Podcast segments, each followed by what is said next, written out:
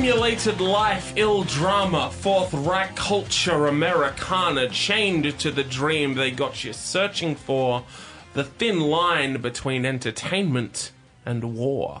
We are Hottest 100s and Thousands, and Godzilla has taken control of your radio station.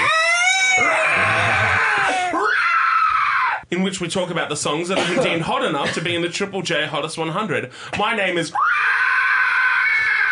And I'm one of the four voices you're going to be hearing for the next hour or so. Joining me once again. I'm not even going to pretend, man. My voice is not that good. And Mr. So- solemn nod. I'm glad we committed to that bit. Um, Yeah, yeah, and well, my, half my, of us. now, the coward side of the room. you just didn't read. Yeah, just a real coward dog. well, I, I did hurt my throat, so that's a great Yeah. way to start an episode. We're here for some uh, scaly, horny songs that are gonna chew through buildings. You know, the usual. Hello to all our first-time listeners who have just heard us scream. So sorry. it's just like we, we promise it's not welcoming. usually like this. my throat actually really hurts. I'm so sorry. I overdid it. Do you want a strepsil? Yes. Okay, I'll get one. Thank you. Uh, in the meantime, let's talk about Manic Street Preachers. This is their song, which translates to "If you tolerate this, your children will be next." Which is the letter that Godzilla leaves everywhere he goes. Future teaches you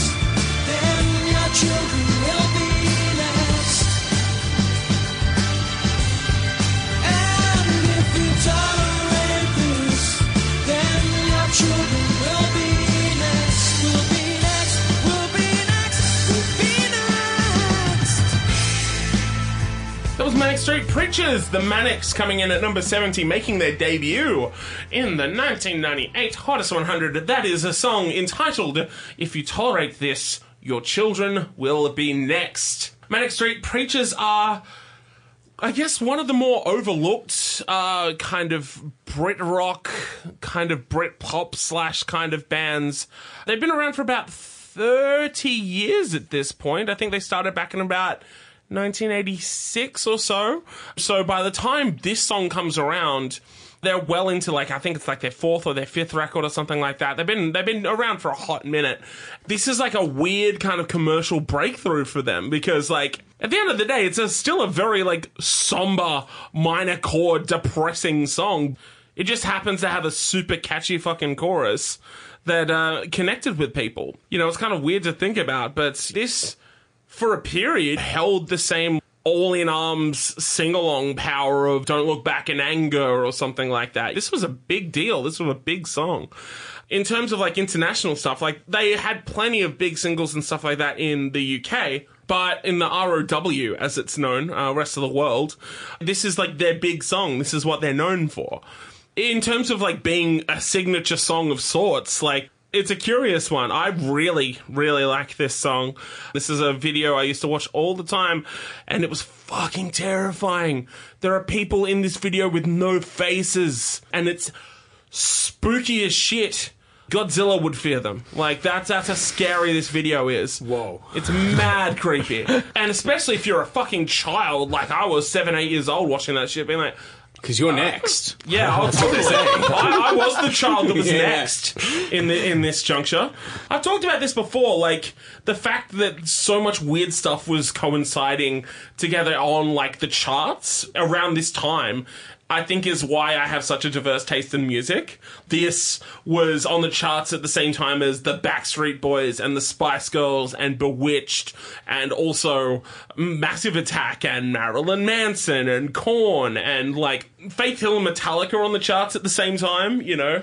Like I think the fact that all of this was going on at the same time is kind of like what made me get into so much diverse music and I see this as kind of an entryway into the the bigger echelon of, of British rock bands for me. It's super interesting the way that we've spoken about uh, like post grunge changing in the wake of grunge music dying out and how the different bands played with their different attempts, like how Yeah. like Pearl Jam went to more rock stuff, like Foo Fighters went like really stadium sound, and this kind of less sounds like a post Britpop thing. Post Britpop, sure, has, has had its major moments. And like now this and also from this year uh Pulp's this is hardcore does it in a similar way? Oh, is too, yeah. yeah. There's like that sh- shimmering like overdriven kind of shoegaze influenced guitar sound in, in amongst this very poppy sounding song. And like i'm not very familiar with manic street preachers at all. Like i'm I, this is one of the very few songs of theirs that i know. Mm. Yeah. i haven't heard any albums of theirs or anything. But it's very interesting in the way that they, they're playing with britpop ideas but changing them into like a post Blur and Oasis landscape. Cool song. I really enjoy this. And also, we'll talk about the political version of the song, the Instincts there. But it's very interesting and I align with the politics of it as well. But it's a very fascinating song. I really like it. Just to pick up on what you said sonically, it is interesting because at the time uh, when they first got started, they were very much coming off the Clash as like a major kind of influence and that kind of punk sound, and they were doing that partly either you know this is what critics wrote in on them, or this was part of their agenda in the first place. Kind of going against shoegaze and shoegaze and um and down tempo really being the dominant kind of forms that were around at that time. Yeah, well, I think just the guitar effect is very like got that like the glider tremolo thing. But um, it's also funny because the popularity of Britpop was what kind of killed shoegaze, and also made all the labels drop their shoegaze acts and stuff. But it's very interesting that there's a kind of coalescence here. But it works really Yeah. well. Yeah. Yeah. I kind of connect them to the Jesus and Mary chain in my head a bit from this hmm. song, just like a little bit. I vaguely familiar with this song, but don't know anything else. But reading about them, they were like really heralded as like new, like edgy British Yeah. rock. Yeah, very Brit rock is back. yeah, very like defenders of it. anti-media Hell kind yeah. of thing, which is Yeah. all the same sort of thing that was talked about when Jesus and Mary Chain started. You know, who were these hmm. like these people that just didn't give a fuck and did whatever, and then you listen to Psycho Candy, you're like, oh, this is very lovely as well. Yeah, yeah, And, you yeah. know, it's the same with this song. You're like, oh, this is a gorgeous, lush song. But they've always been political as well. Like Yeah. they came straight out of the blocks, and they also came straight out of the blocks incredibly confident. They proclaimed that their debut album was going to be the greatest rock album ever and sell 16 million copies worldwide. It didn't, and it wasn't. Saying it's the greatest rock album of all time, that's what bands say. But to say you're going to sell 16 million copies is very specific. Yeah, it's, very a, it's, good. a, it's a metric you can measure Yeah, against. yeah. Like, Yeah. it's- greatest rock album ever is like, uh, well, it's up Subjective, To, it's up whatever. to you. Yeah. Whatever. Like 16 million albums worldwide. You either do that or you don't. Yeah. Whoops. They didn't. Um, it's very funny. The, the, the politics of it, I think, is very interesting. Uh, the quote, it's derived from uh, the Spanish Civil War. and especially which the Welsh involvement. Yeah, the, the um, Welsh and also all around the world, volunteers were going to Spain to fight in a civil war that was preceding, led up to World War Two. It was the, um, the belligerents were like the the nationalists, like which were the fascists, and then the uh, Republicans or the communists and the anarchists. It's very interesting history there, um, and that's where like the line "If I can shoot rabbits, I can shoot fascists" was meant to be like a call to arms to um, like if you're just a hunter or a farmer and you know how to operate a firearm, you know how to defend the, the country from fascism. Actual quote from a Welsh volunteer Yeah. for the Civil War. Small brain shooting rabbits, big brain shooting shooting, fascists. fascists. um, and uh, the band have gone on record saying that that's one of their favorite lyrics that they've ever kind of. Even though it, It is fantastic. They didn't like write it. Yeah. They interpolated it from a Welsh farmer. Yeah, remember Yeah. we- Named Tom Jones.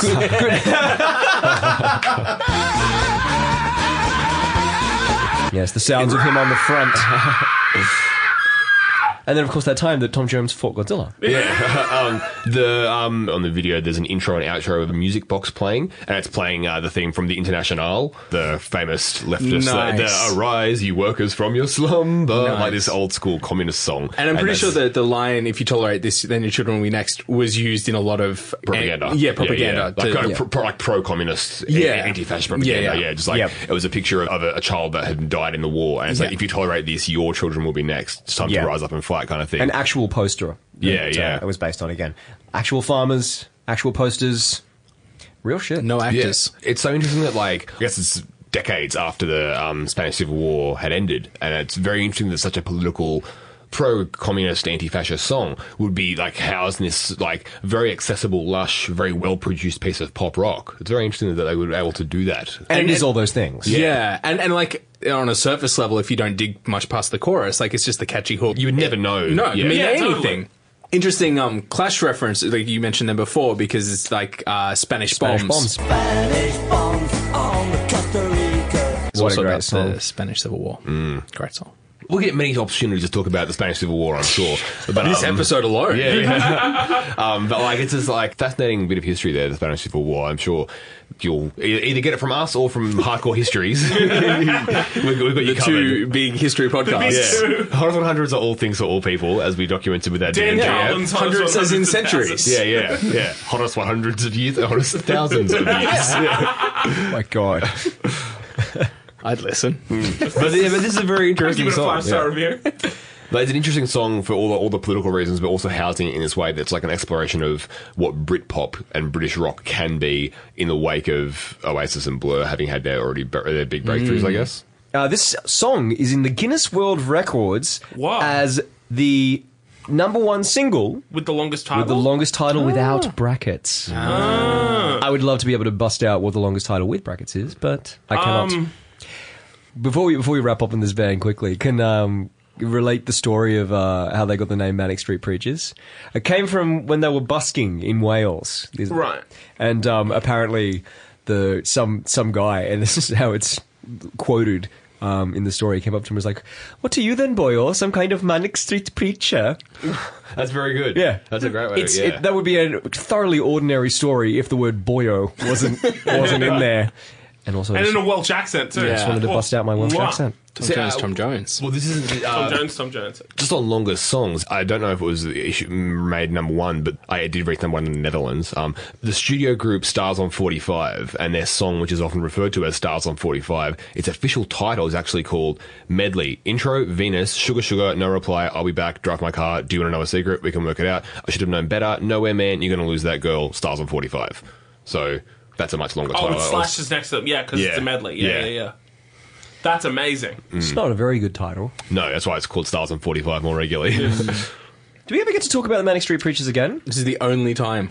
Yeah, right. Yeah. Yeah, like I said, Well they, done. they were a triple platinum kind of band in the UK, and then kind of like, yeah, we do okay here. and like- their their audience here, like when they tour, is like ninety five percent uh, English and Welsh people. All the boyos. It's, Oh, it's, yeah. it's, it's like our native, uh, our pink. She's not very big anywhere Yeah. else, but huge, in, huge in native Australia. Well, I guess um, a couple of other just things about the band, and before we move on from them entirely, because there's a there's a all little, there's a really really tragic story that goes along um, concerning one of their members, Richey Edwards. Now he'd been suffering with kind of personal problems throughout the band for like you know since they kind of began, but he actually disappeared in um, '95 and had to be declared presumed dead only in 2008 when Because that's came the to like statute. Yeah, well, they never found the body. they found the car which had had signs that he had been living in it for a while and he like disappeared on the time when they were like about to begin a tour or something very significant for the band as well but fittingly we've heard of times more recently dave you talked about it at the prophets of rage show how they played like a stone and they had a microphone set up in honor of chris cornell with no one standing behind it. It's a well-known tribute, and they do that at every single gig that they play. They have a mic set up in um, in Richey's honor that just stands on stage for him. It's very sweet and Yeah. obviously very sad. Yeah, yeah, but it's a you know an interesting thing. The band's still active now as well. Which is They, they put out a record this year. Have That's David? such a long time. David, have, have they got an album that's classified as like the Manic Street Preachers record? Like, is there something that I Holy should check out? Right. Oh, uh, that's the one I've Heard of. Yeah, that's that's the most well regarded. Holy Bible. Is, that, is this on that? No, No. Uh, Holy Bible came before. Yeah, I- Yeah, that was ninety four. Yeah. Um, so this Yeah. was their fifth record. Uh, this is my truth. Tell me yours. I guess anything from that kind of era, like those three records, Holy Bible, Everything Must Go, and This Is My Truth, Tell Me Yours. Yeah. Um, that kind of run was like very, very big in the UK. like right. kind of chart topping, like platinum selling kind of band. All right, uh, so we've just talked about number 70, Manic Street Preachers, and we've got uh, number 68 coming up next, uh, the Dandy Warhols. Uh, Oh, on a bit com- of a forward sell there. yeah, but uh, in the meantime, this is Pollyanna. This is Cinnamon Lip. Well, uh, David, what number would that be? Um, let me do some quick maths. So if you've got seventy, This isn't maths. It's it's counting. and Kind Counting of is maths. a kind counting is totally maths. it's, the, it's the quickest maths. Four, five, six. Man, I'm good at maths. Oof. So if we got number seventy, so we've, we've done that, right? and 68's coming soon. yeah, Fucking hell. which means we're, we're This is gonna be a double episode, just for length. length. Just oh come on. Wait, wait a minute. Jesus. Wait a minute! It's number 69, baby!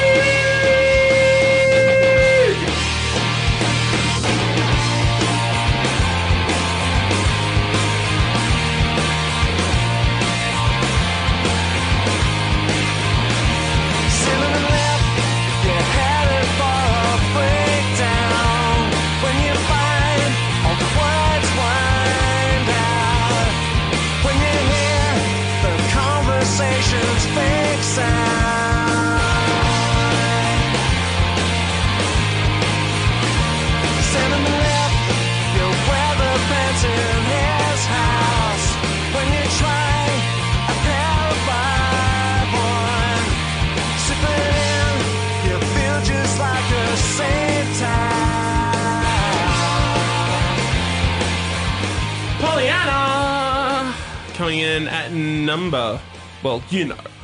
Uh, that was Cinnamon Lip. Also, this is our worst 69 celebration. Well, at least, like, We've done so well in every other countdown we? to have a bit of a. Yeah, we've had a bit of a. It's a moment. Had a bit of a laugh. We've had. A, we've yeah. had a bit, we've shared a laugh, we've shared a cry. As always in this podcast, we never let it get indulgent. Yeah, yeah. Well, the beauty of the podcast is that we never let it overshadow the discussion of the songs. We all enjoy a joke, but it's not what we're here for. Yeah. It's like very. You know, guys, we've had a lot of fun today. Yeah. but- There's nothing fun about the Spanish Civil War. if I had to use one word to describe this podcast, it'd be lean. this season, especially, oh has Oh been our leanest Yeah. season. If I had to pick a, a word to describe this podcast, that's a tough one. I think I'd probably have to go with. Nathan, what do you think of this song? Oh boy, I feel like it's already been removed from my mem- memory. you listened to it like a few seconds ago, know, just right? for But it's context. moved out. So this is the third time that we've talked about Pollyanna. We talked about Really? two Pollyanna songs Yeah. in season three. Yes. I don't know if you remember season three back in Vaguely. our salad days of youth. Um, we talked about Pale Grey Eyes and Lemon Suck. They were both. I do in not the- remember those songs in at the- all. If you if you want to remind yourself of what you said about those songs, there is an audio record. Oh, That's good. right. Yeah. Did you know that you can even go to Whooshkaa, the platform our podcast is on, and search Pollyanna, and all three episodes that have Pollyanna in them will show up. You can Including have a this one. including Yeah. this one. That's right. So this is Cinnamon Lip. Uh, this is the third Pollyanna song we're talking about. I think, and we kind of said it at the time as well. Like all three of these songs are just like solid Australian rock songs. Yep. There's something missing though, and I don't know what it is, but it kind of speaks to this band never surpassing this. Like we- we've talked about it a few times, which is you know meant bands would kill to be in the hottest 100 Yeah. three times, but it's just like who are these guys? And 20 years on, like I Yeah, think- you, you can fully tell they're like they're a band who I would gladly see opening for a You Am I or a Jebediah or a Grinspoon, Yeah. and that's it. Yeah. And that- I'm not trying to drag them too No. hard. It's fer- it's perfectly serviceable Australian '90s rock, and I have a huge soft spot for Australian '90s rock music. yeah, and I think honestly, I, like this is quite catchy. I think Yeah. the verses like it's it's it sounds good. like it rocks. It rocks hard. Like yeah. yeah. And you've hit on one of the mysteries and indeed tragedies that we you come up against sometimes with music, particularly on a local level. It's like, what isn't there? Yeah. Yeah, it was like any and art, it's- right? it's so like, hard. Yeah, like People will come to your shows and people will vote for your songs, but it's just like, why? Yeah, I don't know. Because I, I like this song. Yeah, I like same. this song I- a yeah, lot. like it's just straightforward '90s rock music. Mm. I guess the more pertinent discussion is why are we describing it in those terms rather than talking about like we'd never had this when we talk about Berlin Chair. Yeah, Like- yeah. You know, when we're talking about You Am I or something for Kate or anything like that, like there, there's a point of difference that, mm. like a spark or whatever. But Numerologically, the name might not be right. oh yeah, What do you reckon? Well, Pollyanna is uh, an optimist, I think. Yeah. Yeah. What is the? What is the? Because I've heard the term like, Um, like a- Pollyanna around. It's- Yeah, there, there was like a 1950s Disney movie about a girl called Pollyanna who was just like ever the optimist or something. Looking at my notes here, I um, just peek behind the curtain here. We bring notes to the show. Um, This is what we get with preparation. So um, yeah, I, We're like the opposite of Whose Line. yeah, with, with, with um with the name here, the uh, note that I have written for myself here is um. 69, Pollyanna, make a joke about that because it sounds like a sexual position or, or orientation. So, Pollyanna. comes. Wait, wait, no, no, what that- that- that's the note. I forgot to revise What, the what, are you, what are you talking about, dude? What's the thing with the number? Uh, 69, um, bit of an internet joke. They call it the sex number. There's no Oh, reason for right. it. It's just like something the internet decided, and it's just very funny. It's a good meme. Good meme. I think at one point there was a list of words and Have sex, sex was the was 69th word. Yeah. Just Have- have- alphabetically. Have Have you ever Have you ever done it? Been on the internet. Yeah, sometimes. What's Yeah. it like? Depressing, mainly. I guess it's a Yeah, shit show. no, Used to be great. yeah. Have you ever done a 69er? I've um I've counted to it, so yeah, I've Yeah, done it, no, it's Yeah. true. Yeah, nice. But yeah, this song, right? It's like it's not like anything is wrong with it in any way. There's no, it's not a piece of crap. It's not like boring. No, it's good. Like, it's if- a good song. You know what the perfect thing for this song would be? An opening montage to a '90s high school show. Mm. The just before the show actually starts, and we show the shows the cast, and they're all like laughing and smiling, and Yeah, then the yeah. last one, always the last one, is like a dog, and it's like and Buddy as Yeah. himself. Yeah, yeah. introducing Buddy. Yeah, and like then it's it- just like a group shot of them like all high fiving or walking on a beach or Yeah. chucking a football. chucking off. Yeah, yeah, yeah, It's just like listen to the song. You just imagine like smiling teenagers over the top of that. Mm, what's the show called? You reckon? 69 high. Okay, good. Do you like this song, Deej? It's fine, man. Honestly, right. It's just like, oh, cool, bit of power pop. It's wild that I got this fucking high. I know that this isn't a particularly high number, but uh, for all intents and purposes, you know, this has beaten several popular songs. It's true. uh, including uh, the Ballad of Tom Jones. You really do got to wonder, like, how this kind of like snuck in amongst the greats yeah. of the countdown. I reckon at the time, and this isn't a dig, but I reckon Pollyanna would have been described as a hard-working band. a Oh, lot. sure. That's in my notes. Yeah, right. Yeah, right, like they sound like a working horse band. They- Yeah, would have played they? every Like, other weekend. Totally. They would have just like been touring a whole bunch and just like doing fairly well off it, I guess, but just never cracking it into that next level. They played Homebake. They played big day out. Like, and did like I think their position here does represent like a real strong love. Maybe we're and being they're there. dicks. Maybe, like Well, 'cause another Are you thing and is, Pollyanna? Give us a call. Just the thing is, like, it's weird because outside of doing this podcast, outside of looking at the list for the hottest 100, I would not have heard of this band. Three entries is nothing to sneeze at. And then you come to this song and it's like, it's good. It's a good song, but there's just something that stops it from being mm. remarkable or standing the test of time. There's a comment on the the YouTube clip for this song um, from one John Hastings saying, "How does a band this good not make it?" man, bold to have your real name on your YouTube channel. Maybe it's not Yeah, their real name. Yeah, yeah it's right. So for some people, obviously, they have a big attachment to them, and we're just dragging them. I don't think, it's just- I'm not dragging them. Like, I, I dig song. would love to know why it is that I can't like it more because, I like, I think they deserve to be liked more. I Mm. think they, you know what? I, do you know what I mean? Like, that seems like a weird thing to say. Yeah, But- no, I get you because everything about it is a well-written song and Yeah. a well-made song. And you're like, well, why don't I love it? Yeah. This is it. This is the last time we talk about them. So Thanks for being here. yeah, thanks like- for doing what you do. thanks for Like, it's not been bad by any means. it's been good. some cool songs. And number 68, it is The Dandy Warhols with Everyday Should Be a Holiday.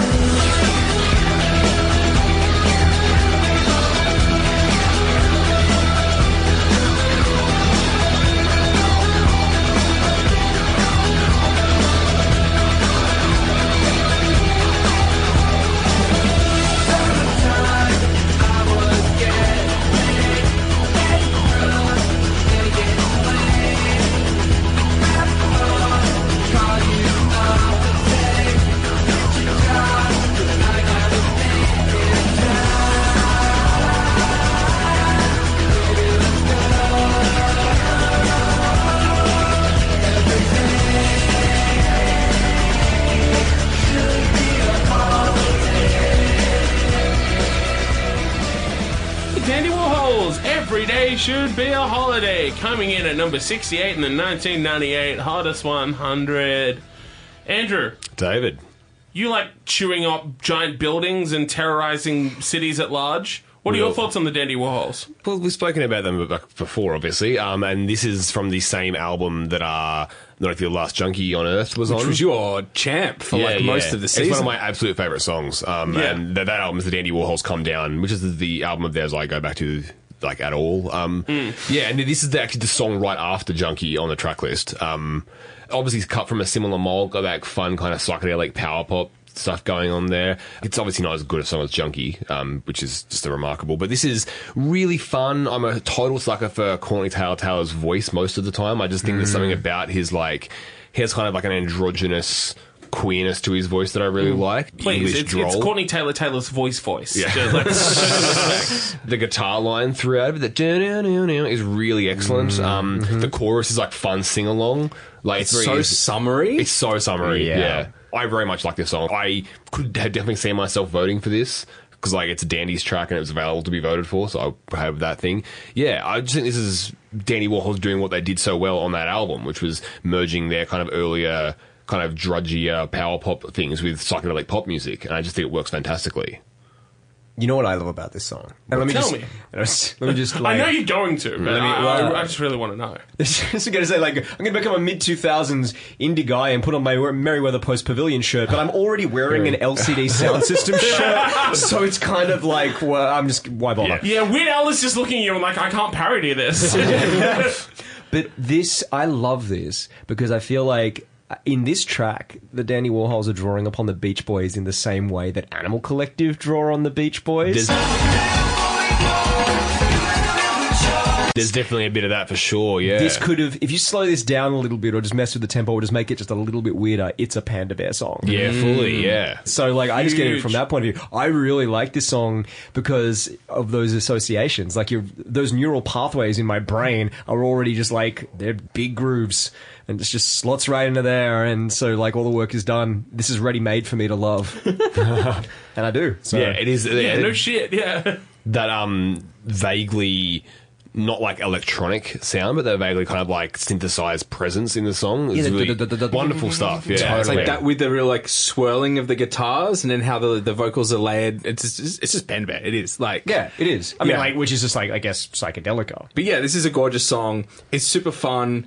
It's summary, I'd like this at like a festival set mid afternoon would just be like bring it on. perfect, Yeah. right? Like and- and, Yeah. like a crowd of people singing every day should be a holiday. Yeah. Yes, please. Yeah. Yeah. This is a fantastic song. It was also on the um the something about Mary soundtrack. Right. Of course it Yeah, was. yeah. Really? Yeah, so that explains the line in there where it says, "There's just something about Mary." It's just something about Mary Mary. Starring Ben Stiller Stiller. I feel that um Dandy's well, they they have got some excellent tracks and huge hits. They're always more of a band that I will flirt with rather than be like, yes, I love listening to the, the Dandy's discog. But this is a very good album and this is a top tune. I'm always, yeah. Oh Same- yeah, obviously. It's just pure sunshine. Mm. Like the second it comes on, it, it feels like like Heart of Glass. It's like a total roller disco. You know, it's just a pure joy to have on.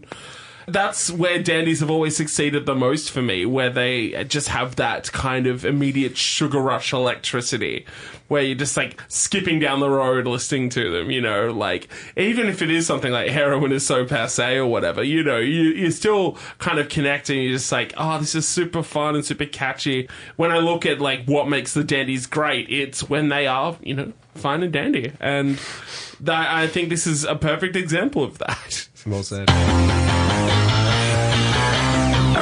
At number 67, it's Metallica with the Unforgiven 2. Unforgiven Harder. It's Unforgiven to Electric Boogaloo.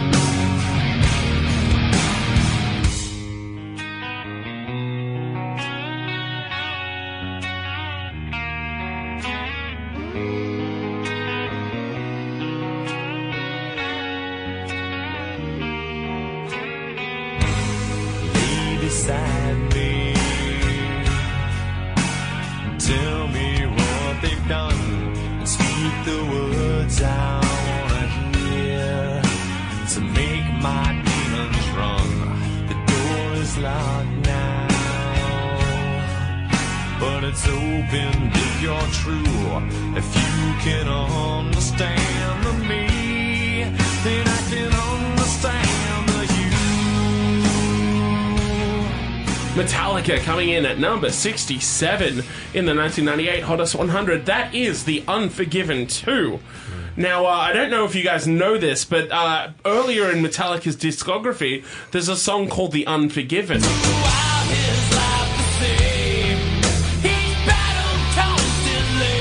Uh, and they decided to write a song that is a spiritual successor of sorts, a sequel, if you will, to that song. And they entitled it The Unforgiven 2. And about 10 years after this, on their album Death Magnetic, there would be The Unforgiven 3. How can I be lost if I've got nowhere to go? It's almost like a like a trilogy of some sort. It's all part of the Metallica Unforgiven cinematic universe. Yes. Halfway through the song, Stan Lee is just there for no reason. this is a very, very uh, big song for for me. This is uh, my again. We've talked about kind of my exposure to Metallica. Like I think, for all intents and purposes, this was the first Metallica song I heard. It was either this or Fuel. Right. Yeah. I am predisposed to fucking loving this song because of that exposure. Like, I remember this so vividly. I remember the video and like seeing those guitars and like kind of creating vague understandings of what music is and, you know, those genre semantics and that sort of stuff. Like, oh, this is a bit harder than some of the other stuff on the radio, but obviously they're very, very popular. Oh, they were doing stuff before this. Pretty much every Metallica song we've talked about has been like pure goatee fucking meh. And this is possibly the mehiest of all of them. Which is funny because I feel like there's more restraint in Hetfield's delivery. There is, but a like, way. He's yeah, not- yeah, yeah. But he, he's, he's not going yeah like all for the whole thing. But like even in the way that he sings, like, Hondo Wikiska.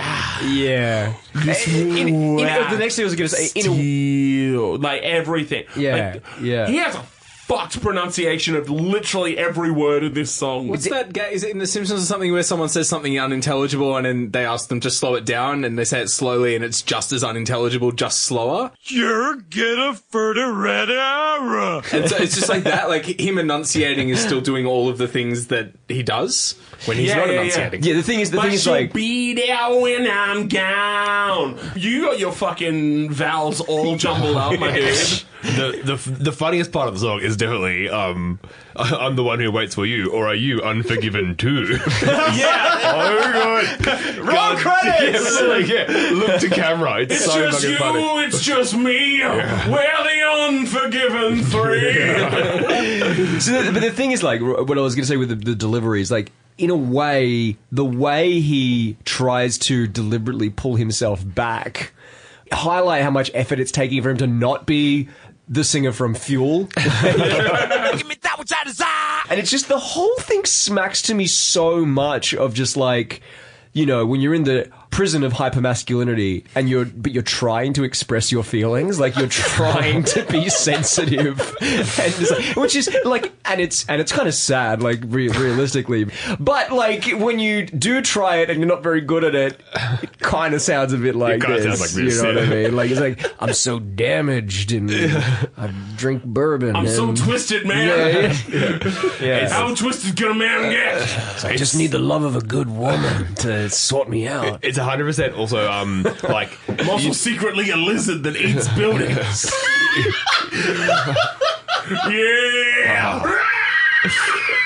You know, I remember there was like a big controversy when Metallica cut their hair because Yeah, dude. because the metal scene is fucking weird. It's Um, amazing. It's yeah. so, dude. they were And- called sellouts when they made a music video. Yeah. Like that. That's, Yeah. a, that's the scene that they come from. yeah. Um, They're and no then- longer true cult. Yeah, Yeah. They, so they cut when their they hair. toured with Jason and- Newsted for the first time, he got spat on for most of that first tour because he wasn't Cliff, and they're just like, you know, we didn't replace him, right? You know, he like fell out of a fucking bus. he's dead. We can't play with him Me- anymore. metal fans are not going to accept someone is not playing because they They're died. dead. Yeah. That's That's come on. Yeah, I've seen the Dio hologram. I know you can play the clip if you wanted Um, to. They're desensitized to the idea of death. But this is absolutely like short hair Metallica at their shortest hair. Like, this is, like, Oh, dude, big time, Yeah. big time. I know that there's a, a lineage of Metallica doing kind of ballad work, like power ballad songs, and like they've done many of them before Hmm. Nothing this. else matters. Yeah. Uh, but this can't help but sound like them trying to ape the current like post grunge environment. I think. It Oh, sounds, yeah, totally. Oh, yeah, like sounds very much like they're leaning into be like. A fuel or a bush or something like that. That kind of like post grunge slow ballad. Oh man, ooh, that that masculinity, Yeah. emotion stuff. But, but we can't lose the gnarly guitar tone. Yeah. Like, there still has to be a Metallica song. I like, don't it's to be hard. I'm not sure if know? they are trying to do that because, like, you look at like one and stuff like that. They always wrote some ballads. Like every album will have like, Oh, truly. yeah. Yeah. But I'm not sure yeah, if this is them trying to ape. Puppets had post-grunge or- Sanitarium. Yeah, exactly right. You know? Like Hmm. they've always done it, but in the landscape of bands like. Like Fuel and Bush Hmm. and all that, like they do sound like they're trying to do that, like to remain, and also Yeah. like all fucking things Metallica have done in the last twenty years. God, it's too long. It's like nearly seven fucking minutes. It's like, Right. oh, I got a plane to catch. Come on. like, like, all their albums are too long as well. They're like 79 minutes or whatever. Andrew, where are you going? what? Where are you going? Home. Whatever. He's gone back to the Bahamas. Yeah. He's got unfinished business. yeah. Gotta go Prison Break season two. Yeah. Unforgiven too. yeah, I, I don't know if they are trying to sound like they're in the mm, mm. current climate. Or this is just them, or I'm just reading into it too Well, it's an, no, it's an but- interesting point because every other song that we've talked about from this era, the one thing that we've kind of said, like "Memory Remains" in particular, we talked about this. It's like it doesn't sound like anything. It's just pure Metallica. Like this doesn't fit in with what's going on with rock. It doesn't fit in with what's going on with post grunge. It's just this weird outlier. So it's interesting for you to actually draw a parallel, or Hmm. be able to with this song, to say like, oh no, it actually does kind of sound like Bush. Oh, I'm sure Metallica fans are loving that. So, it's, it's, it's kind of like a poor man's bush. I'm fucking triggered, man. Fuck. but you have to understand, dear listener, that for Andrew, most music is a poor man's Bush. Obviously, this is not for me. Fucking obviously. Yeah, yeah. Like, This is pantomime Metallica. it's, say it's pantomime Metallica? Yeah. it's, it's just behind you, He's doing a James. big like. he's like wearing a top hat. And yeah, he's, yeah. It's like if you can understand the me, then I can understand the you. It's very much a one man play. Isn't it? Playing all the bits.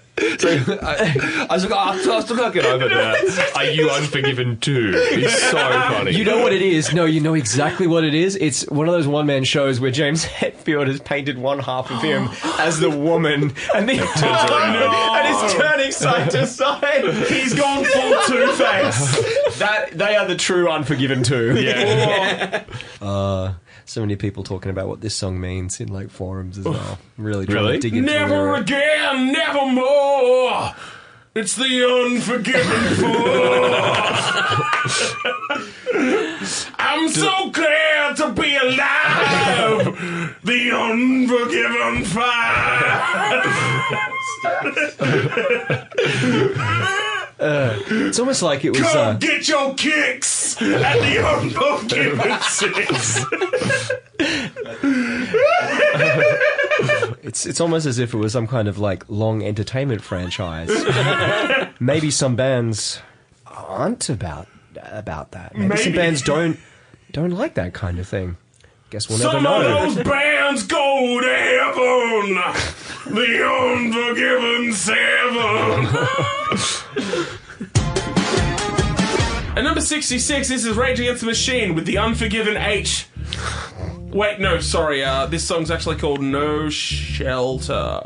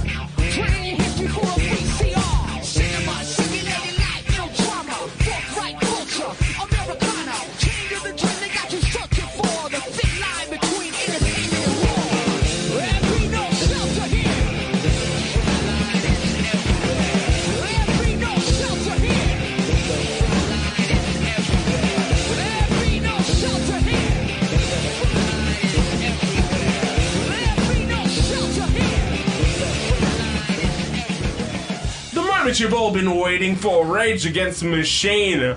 No shelter from the Godzilla soundtrack! That- yeah. Like after the G-Man had finished wailing out with Silverchair, he goes over and he's like, "What's that coming from that garage over there?" Wow, Like, wow, wow. Starts like, He literally lifts the roof off, looks in and sees them jamming, Yeah. and he starts like nodding his Yeah. head. I forgot that this movie was a rock opera.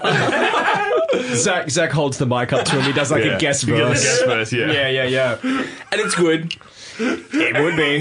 They all do the same when when he was playing guitar and Silverchair were like, "Whoa, this guy can play." He starts rapping and all of Rage like, "Whoa, this guy can rap." Yeah. Godzilla's got a giant cap backwards. it's pretty good that.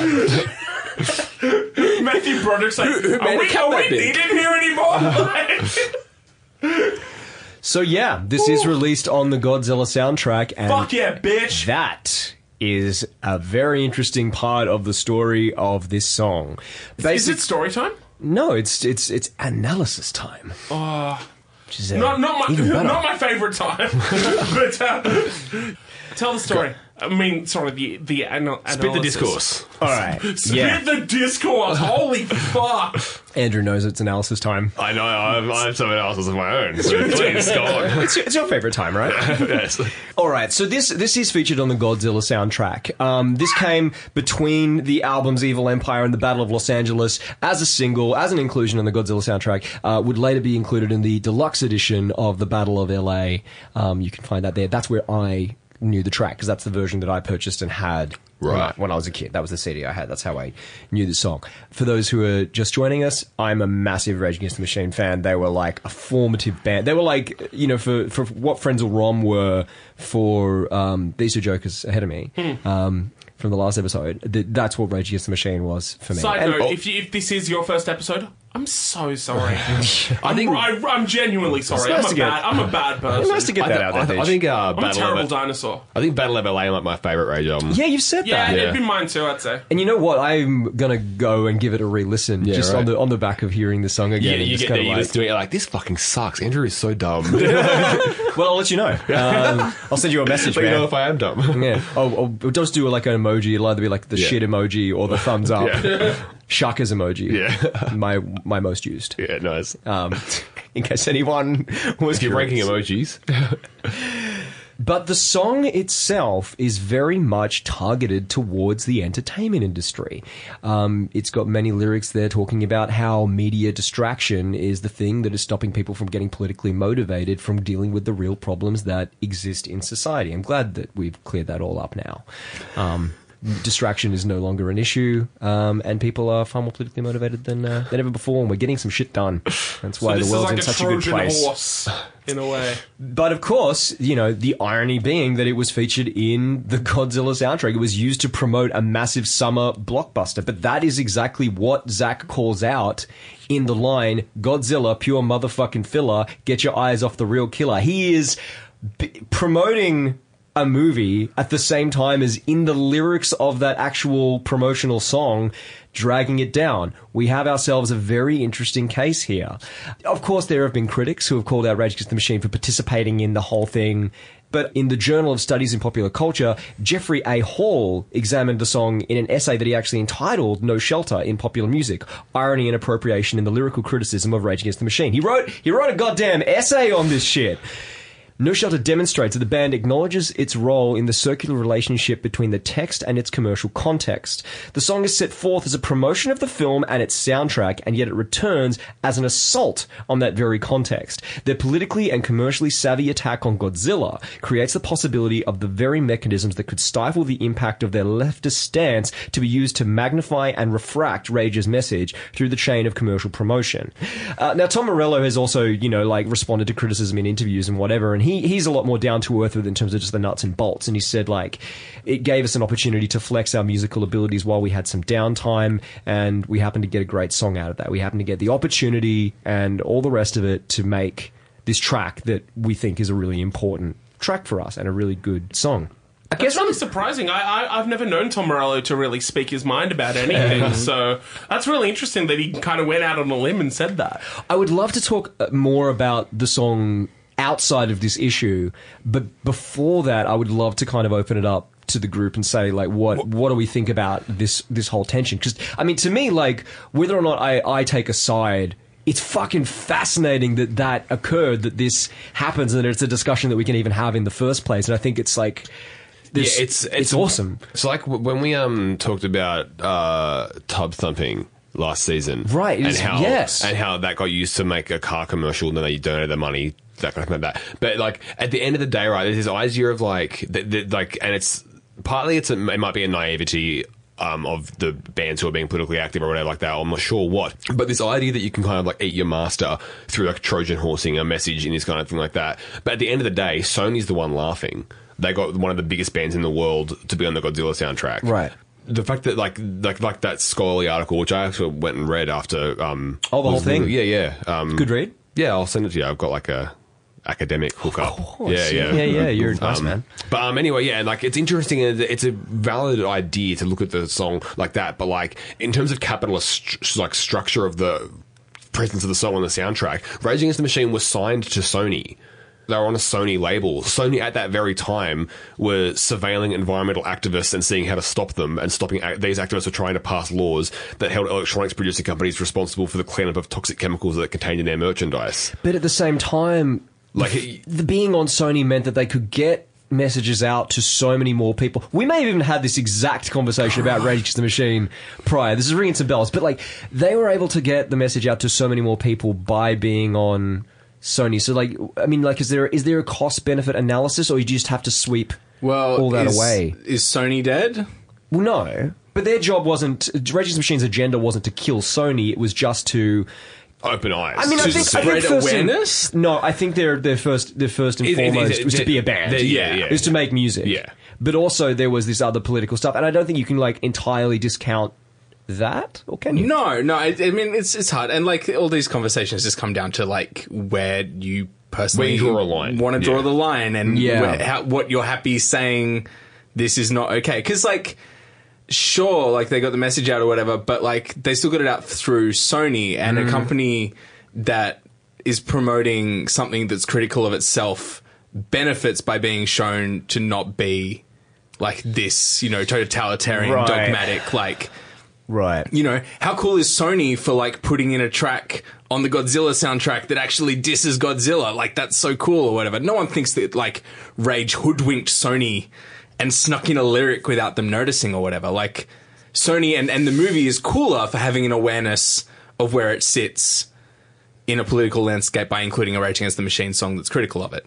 I mean, like I guess I was assuming that, that, that it got in there somehow without Sony knowing, but of course it did. Of course they knew, Yeah. right? Like, and, and they were like, "This is cool Yeah. because like it, it's not gonna hurt. Like, no one's gonna buy the soundtrack, listen to the song, and then not see the movie. Like, it doesn't work like Well, that." they've Okay. definitely already seen the movie. Exactly right. So like, the, the, the Sony have like nothing to lose here, and only things to gain. Okay, but I mean that, that we're talking like levels of circle here. You know, there's the, there's that where Rage Against the Machine is operating in that lyric, and then there's like outside that circle is the circle where Sony has awareness of that. But then outside that, potentially you have the conversation where all these things are evaluated. Maybe what we're doing now is the circle outside of that, and that's the benefit because this is is the circle of free thought where we are not controlled by you know, by Sony, by any other invested interests. We we don't have any other ties to anything else, right? Take off that Sony shirt, Dave. Jesus. Um, What are you talking about? yeah. but like that, that, But, but but and this conversation, this kind It's of great conversation, is going to be the thing that like does create the change or does create the awareness. Or, Yeah, well, and that's guess- not policed or controlled by anything. It's outside of that. No, but that like being able to have these conversations is the is like a pure sign of privilege, and this is not So me. is listening to Rage Against the Machine, though. no, I know, but, but far more people like. I mean, this is not me trying to like be highfalutin about like the privilege that we have of being like yes, because we're just like uh, people analyzing music, and we get the privilege of doing that kind of thing like that. we don't get paid. No, the, the, like the majority of people who will have consumed Godzilla like level blockbusters and, and the soundtracks accompanying them aren't critically engaging with them in a way that requires high level thought. They're, they're, they're consuming them as the propaganda in which they're intended. And you, and you think Rage Machine Well, I, I can't, think can't, can't really escape from that. I don't a ride for rage as much as most people do. They're just not my kind of music. Um, but and b I've always been critical of them for, for saying, saying like. Like oh we're so free thinking fuck you fuck the man blah blah blah and then be signed to one of the biggest media conglomerates in the world you they're an employee of Sony Yeah, and I've always found your point of view on Rage Against the Machine very interesting because I'm like because I- you come because from punk. yeah exactly. I come from punk like- and I come from a, I come from harder line communist thought Definitely. like Whereas, like, I am representative in terms of like my experiences with Rage Against the Machine. yeah, that's the thing right like of 'cause- their target of the the demo, Yeah. really. You know, like and the, they, I'm like, and the thing is, like, because this song, I think, like, is very much a, a, a fair representation of what Rage Against the Machine were doing at this point. Got all mm. their trademarks: the wah guitar, Zach's on fire, bangs hard, funky bass. it's all, God. all the workings of a very good Rage song, and it is a good Rage song. it's a real yeah. Yeah. I mean, we'll, we are We- moving moving away from that conversation into the actual. Yeah. The actual song, like regardless of you know, like the the Godzilla tie-in or whatever, He's on fire. He's, doing great on work. his some of his bars are sick and the, the the messages of the song like the kind of things that are talking about um, media distraction from real problems corporations cashing in on social justice as commodity the erasure of facts at the hands of those controlling narratives like big problems Giant lizards eating buildings. Mass- there it's is all no, there. You know why it's called No Shelter? Because Godzilla's just knocking them down. Yeah, yeah, yeah. He's, You he's, know? yeah, he's picking out all the roofs. But yeah. he's also knocking down some billboards. yes. It's complicated. Knocking down some lies. Your boy is anti-capitalist. and, and especially like in the 90s when you know that the the line talking about uh, make you think that buying is rebelling like that is that's a really great call out line for like the way that so many brands at that time were t- you know trying to sell sell like hey kids Look at, you know look at the extreme cool thing, right? Yeah. You, you buy you buy Nikes and you you're really going to show it to the man. Yeah. Um, I mean, just- Godzilla was all about that. You know, he donated all of his money from the movie uh, to like you know refugee centers and like lots that- of charities for refugees that he created though. Yeah, so yeah, yeah. I mean, you know, he figured if it was only fair. It's the same thing as rage. part of the He's system no you're- better. You're part He's of a the system you're shill. They saw themselves in him. Her, sorry, it's it's Godzilla is female in Godzilla 1998. Hmm. I'm sorry. Mm-hmm. Truly, I'm not woke. Oh, Yeah. Just was assuming. so that's- problematic. That is mm-hmm. majorly problematic. Oh dear. Timmy Commerford, massive shouts out for doing some amazing bass work in this track. Maybe some of his, maybe some of his best, and just It, it literally slaps. holy shit. The drop at the end where the big riff comes in and it's like just stare and live the nightmare.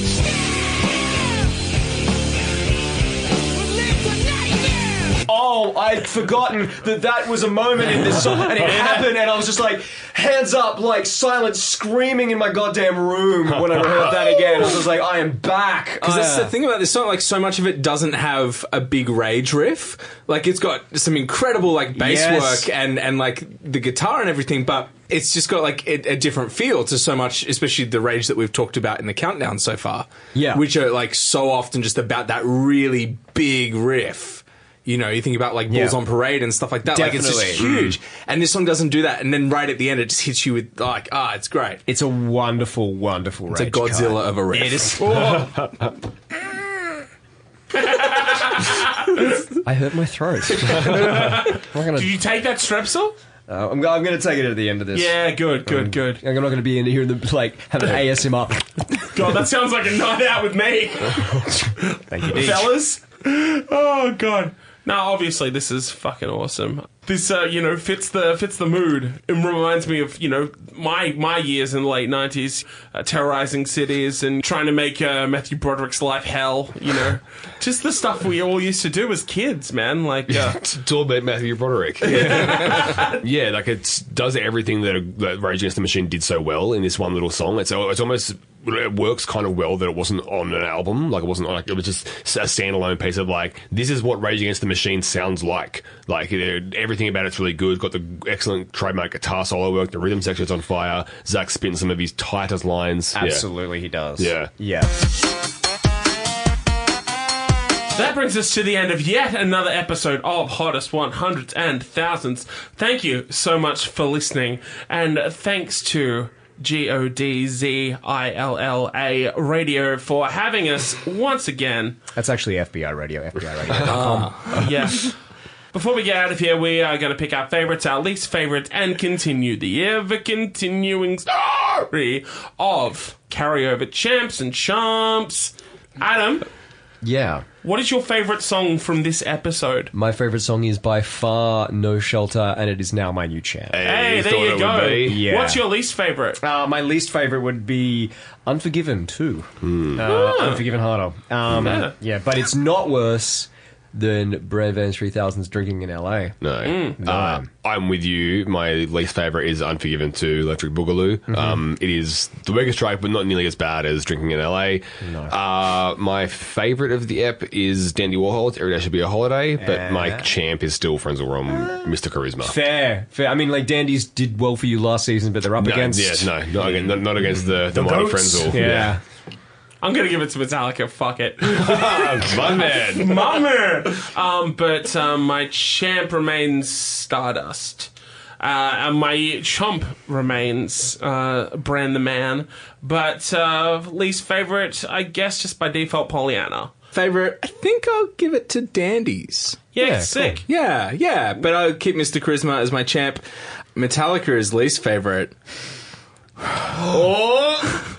He's Very pausing. nearly- He's God pausing. damn it. He's pausing! I want to, but Bran Van. I, I think if I listen to Bran Van again right now, which I don't want to do, um, I would keep it. So I Which, which would you rather listen to less? And keep in mind, the Taco Long goes for nearly seven minutes. That's the worst would you rather That's ever. true. There is there is less.